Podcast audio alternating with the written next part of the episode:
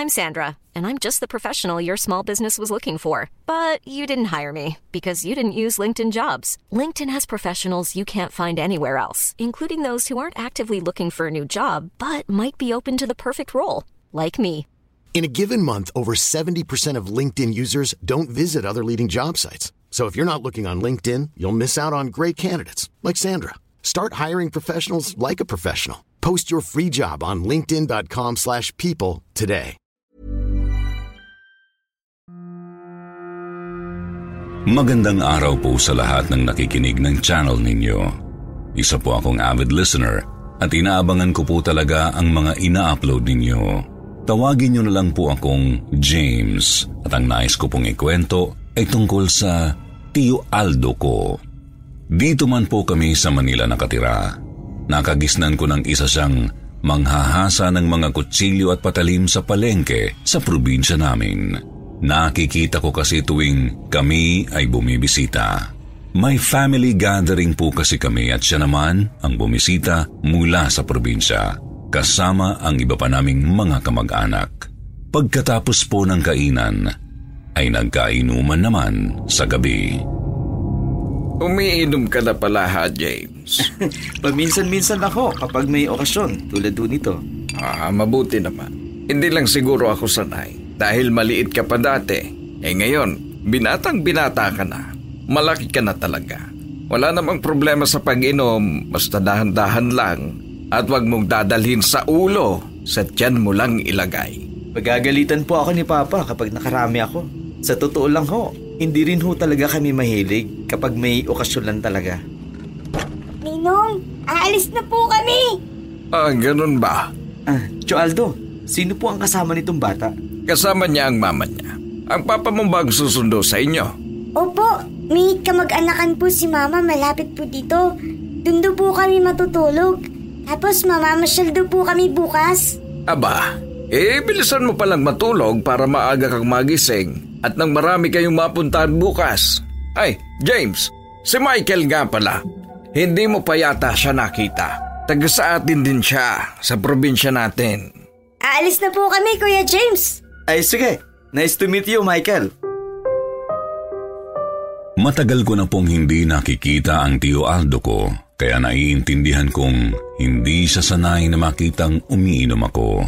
Kapag pumupunta nga kami ng probinsya noong maliit pa ako ay minsan siya ang tagabantay sa aming magpipinsan. Halos isang dekada na rin po yata, Sir Jupiter, mula nang nakabalik ako doon. Lumalim po ang gabi at umalis ang ibang mga tao pero naiwan pa rin kami at iba kong pinsan. Pag-abot ni Tio Aldo ng yelo ay may nakita akong malaking pilat sa kanyang braso sa pag-angat ng kanyang damit. Hindi ko po maalala na may ganun siya dati. Tio Aldo, saan po ba nanggaling yung pilat niyo sa braso? Ah, ay nako wala yan. Aksidente lang. Talaga ho? Ah, ang laki naman ho. Saan po ba na aksidente yan? Ah, James, ay wala na tayong beer. Umiinom ka ba ng hard? Ah, sige ho, pero konti lang po. Sa umpisa, umiiwas po si Tio Aldo nang tinanong ko tungkol sa pilat niya. Pero nang napainom pa kami ng hard at kinulit namin siya, kinuwento na rin niya ang nangyari. Hindi lang namin inaasahan ang istorya niya. Ako naman ay hindi ko kayo pinipilit na maniwala. Sasagutin ko lang ang mga tanong ninyo. Noong mga panahong hindi kayo nabibisita sa atin sa probinsya, mayroong nagpahasa sa akin. Paul ang pangalan niya. Mukhang malinis at mukhang masungit. Nagpahasa siya ng maraming patalim noong araw na yun. Unang tingin ko pa lang sa kanya, mukhang hindi siya marunong gumamit ng mga patalim.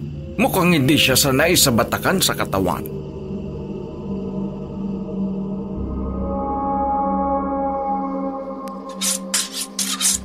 Magpapahasa ho. Ang dami naman yan. Ano mo ba gagamitin? Pupunta ka sa giyera? Oh, sige, sige. Ilagay mo na lang dyan at ako nang bahala. Kailan ko makukuha? Ah, bukas na to. Eh, marami kasing nakapila ngayon. Dadagdagan ko ang bayad para makuha ko na rin ngayon. Ay nako, mahirap yata ang gusto mo. May naghihintay kasi dito ngayon eh. Kahapon pa ito ibinigay sa akin. Dadalin ko na lang po sa iba. Kailangan ko makuha rin agad ang mga ito eh. eh saan mo ba gagamitin ang mga ito? Ah, sige, hasaan kita ng dalawang bolo man lang. Hindi ho, kailangan mahasa lahat ng yan. Paul, nandito ka pala. Kanina pa kita hinahanap. Oh, Andrea, ito na bang asawa mo? Yung nag-abroad? Opo. Ay nako, pasensya na. At bihira ko lang kasi siyang makita, kaya hindi ko namukaan. Kasamahan daw po ni Tio Aldo si Andrea sa simbahan. Ilang beses daw kasi nilang ipinagdarasal si Andrea dahil dalawang beses nang nakunan habang nagdadalang tao. Sabi naman daw po sa ospital ay hindi naman mahina ang kapit ng bata dahil malusog naman ang pangangatawan ni Andrea pero nakunan pa rin siya. Ipinagdasal na lang nila na mabibigyan din si Andrea ng anak sa tamang panahon. Dalasan lang nila ang dasal at dudulog din ang Diyos sa hiling nila. Andrea, buntis ka ulit ngayon, hindi ba? Opo. Kaya nga po nandito si Paul. Umuwi talaga siya para bantayan ako. Ah, mabuti yan. Para may kasama ka. Kung kailangan ninyo ng tulong, nandito lamang ako, ha? Kailangan nun namin ng tulong na mahasa ang mga itak at bolo. Oh, sige, sige. Eh, tatrabahuhin ko na ito ngayon din. Balikan nyo na lang mamayang hapon. Thank you po. Salamat. Hindi raw alam ni Tio Aldo kung saan nila gagamitin ang maraming patalim pero ginawa na lang niya dahil kakilala naman niya si Andrea. Halos dalawang linggo raw po ang lumipas nang bumalik ulit si Paul para magpahasa ulit. Laking gulat ni Tio Aldo nang makitang putol ang isang daliri ni Paul. Anong nangyari sa daliri mo? Nadali ba ng bolo? Nataga mo ba ang sarili mo? Hindi ho. May mga luma akong bolo pa rito na ipapahasa. At teka lang, hindi kita hahasaan kung nasaktan mo ang sarili mo sa sarili mong patalim na inasa ko mismo. Hindi nga ho ako may gawa. Wala na kayong pakialam doon. Basta gawin nyo na lang ang paghahasa sa mga ito. Eh, ano ba talagang nangyari? Sabihin mo. Uh, kung kailangan mo ng tulong sa kung ano man, tutulungan kita. Gaya ng sinabi ko kay Andrea. Pero kailangan kong malaman na ang totoo. Hindi rin ho kayo maniniwala sa akin. Subukan mo muna ako. Ano bang nangyari? Ang tunay na dahilan ho kung bakit dalawang beses nang nakunan si Andrea ay dahil inaaswang kami. Inaaswang kayo? Sigurado ka ba? Oo, yung aswang ho ang may gawa nito sa daliri ko. Sumama daw po si Tio Aldo sa bahay nila Paul at nakitang may bolo o itak sa bawat pintuan at bintana. Mayroon ding mga bawang at asin dito. Mayroon din silang dalawang malaking aso na bagong kuha lang para tumulong magbantay sa bahay pero sa loob lang dahil baka masaktan sila sa labas. Bakit hindi mo ito sinasabi sa amin dati? Hindi rin naman ho kasi ako sigurado. At saka, ang turo po sa atin sa simbahan, lahat kayang itaboy ng dasal, hindi ho ba? Yun no ang dahilan kung bakit napauwi ako nang wala sa oras. Nagtataka kasi ako na lagi siyang nakukunan. At gusto kong siguraduhin sa pagkakataong ito, kapag nagkahula na ho ang mga aso at nag-aamoy malansa na ang buong bahay, nandito na ang aswang. Nung isang gabi, ay nakita ko ang aswang at nagtago siya doon sa may puno. Paghataw ko ng itak ay tinamaan ko siya, subalit na ang daliri ko. Sobrang dilim ho kasi noon at humataw na lang ako sa kawalan. Pero may tinamaan ako. Sabihan ninyo ko kung may senyales na nandito ang aswang. Maski anong oras ay magmumotor ako papunta rito. Magdadala ako ng sarili kong itak. Matapos daw po ang ilang gabi, tinawagan siya para pumunta. Mga alas 11 na daw yun ng gabi. Dumating si Tio Aldo sa bahay nila, subalit malawak ang bakuran nila at hindi niya naisip Nadadaan siya sa diliman bago makapasok sa bahay o kaya naman dadaan si Paul sa diliman para buksan ang gate. Inakyat na lang daw ni Tio Aldo ang gate para hindi na lumabas pa ng bahay si Paul. Salamat to sa pagpunta ninyo, Tio. Walang ganuman. Si Andrea. Nagpapahinga ho sa kwarto. Nandyan na ho. Saan yun? Sa kwarto. Pumunta si Paul pabalik sa kwarto pero mas ginusto ni Tio Aldo na umikot sa labas. Isama niyo na ho itong aso sa labas. O sige. Nakasalubong daw po ni Tio Aldo ang isang itim na hugis tao. Kulay pula ang mata at mahabang buhok. Napuno na ng takot pero bago pa niya magamit ang itak ay sinunggaban siya at agad siyang nawalan ng malay. Paggising niya ay may malaki na siyang sugat mula sa braso hanggang dibdib. Mga Aldo! Mga Aldo! Si Andrea! Ligtas naman ho. Pero dadalhin na namin kayo sa ospital. Hindi naman ako mamamatay dahil dito. Ako na lang ang pupunta mag-isa. Pero baka naman humaubusan kayo ng dugo. Di bale, maski pa paano'y wala namang ibang nasaktan. Anong problema? May, may iba bang nasaktan? Itinuro daw po ni Paul ang malaking aso nilang wakwak ang tiyan. Hindi malinis ang sugat na parang nilagari dahil sa garo-garo na ang sugat sa balat. Tarantadong aswang na yan. Kawawa naman yung aso. Kawawa ho yung alaga ko. At nakalulungkot po ang nangyari sa kanya pero mas mabuti na rin hong hindi tayo ang nadali. Malakas po ang loob ni Tio How would you like to look five years younger? In a clinical study, people that had volume added with Juvederm Voluma XC in the cheeks perceived themselves as looking five years younger at six months after treatment. Look younger, feel like you. Add volume for lift and contour in the cheeks with Juvederm Voluma XC. Reverse signs of aging by adding volume to smooth laugh lines with Juvederm Volure XC. For important safety information and to find a licensed specialist, visit juvederm.com. That's J U V E D E R M.com. Not for people with severe allergic reactions, allergies to lidocaine, or the proteins used in Juvederm. Common side effects include injection site redness, swelling, pain, tenderness, firmness, lumps, bumps, bruising, discoloration, or itching. There's a risk of unintentional injection into a blood vessel, which can cause vision abnormalities, blindness, stroke, temporary scabs, or scarring. Talk to a licensed specialist to find out if it's right for you. Hiring for your small business? If you're not looking for professionals on LinkedIn, you're looking in the wrong place. That's like looking for your car keys in a fish tank. LinkedIn helps you hire professionals you can't find anywhere else, even those who aren't actively searching for a new job but might be open to the perfect role. In a given month, over 70% of LinkedIn users don't even visit other leading job sites. So start looking in the right place. With LinkedIn, you can hire professionals like a professional. Post your free job on linkedin.com slash people today. Aldo dahil kahit sugatan na siya, nagmotor pa siya para dalhin ang sarili sa ospital. Sa halip na matakot, lalong nagalit ang tiyo ko dahil hindi niya maalis sa isip niya ang pagkakawakwak sa tiyan ng alagang aso at baka mamaya ay si Andrea na ang susunod na maging ganoon. At sa kadalawang anak na niya ang napatay ng aswang.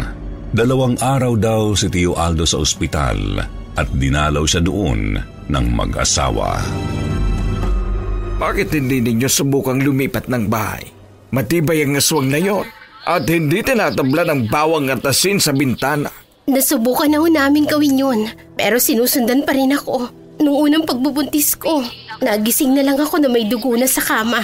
Wala akong naramdaman ng gabing yun. Bigla na lang nawala ang anak ko. Akala ko nakunan lang talaga ako.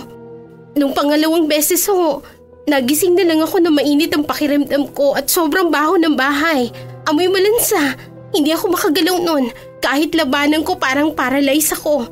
Pero hindi ko alam kung gising ba ako talaga o tulog. Labas-masok ang ulirat ko noon. Kinaumagahan, may dugo na rin sa salwal ko. Matapos po noon, lumipat na ako ng bahay. Kaya ako sa pangatlong anak namin, umuwi na ako dito sa Pilipinas. Para saan pang iniipon kong pera kung hindi naman kami magkakaanak. Yun nga ang dahilan kung bakit ako naghahanap buhay. Pasensya na ho. Kasi kung mawawala uli ang pangatlo kong anak, ayoko na. Kahit hindi na lang kami magkaanak. Kaya nga ho kahit maubos ang daliri ko, ipagtatanggol ko yung anak ko. Sobrang awa daw ang naramdaman ni Tio Aldo.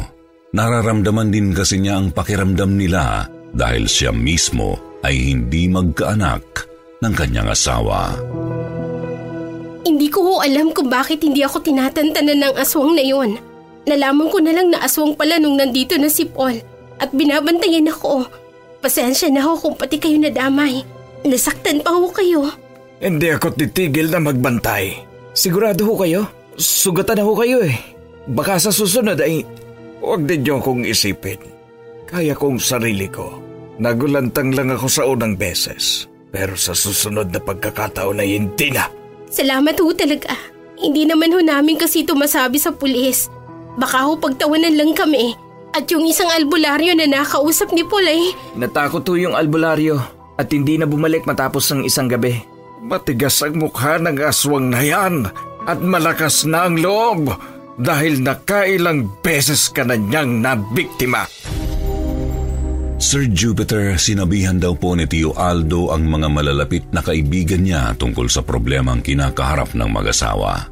Minsan din ay nagyayaya siyang doon sa bahay nila mag-inuman para magbantay at makita ng aswang na maraming tao na dito at hindi lang ang dalawang mag-asawa.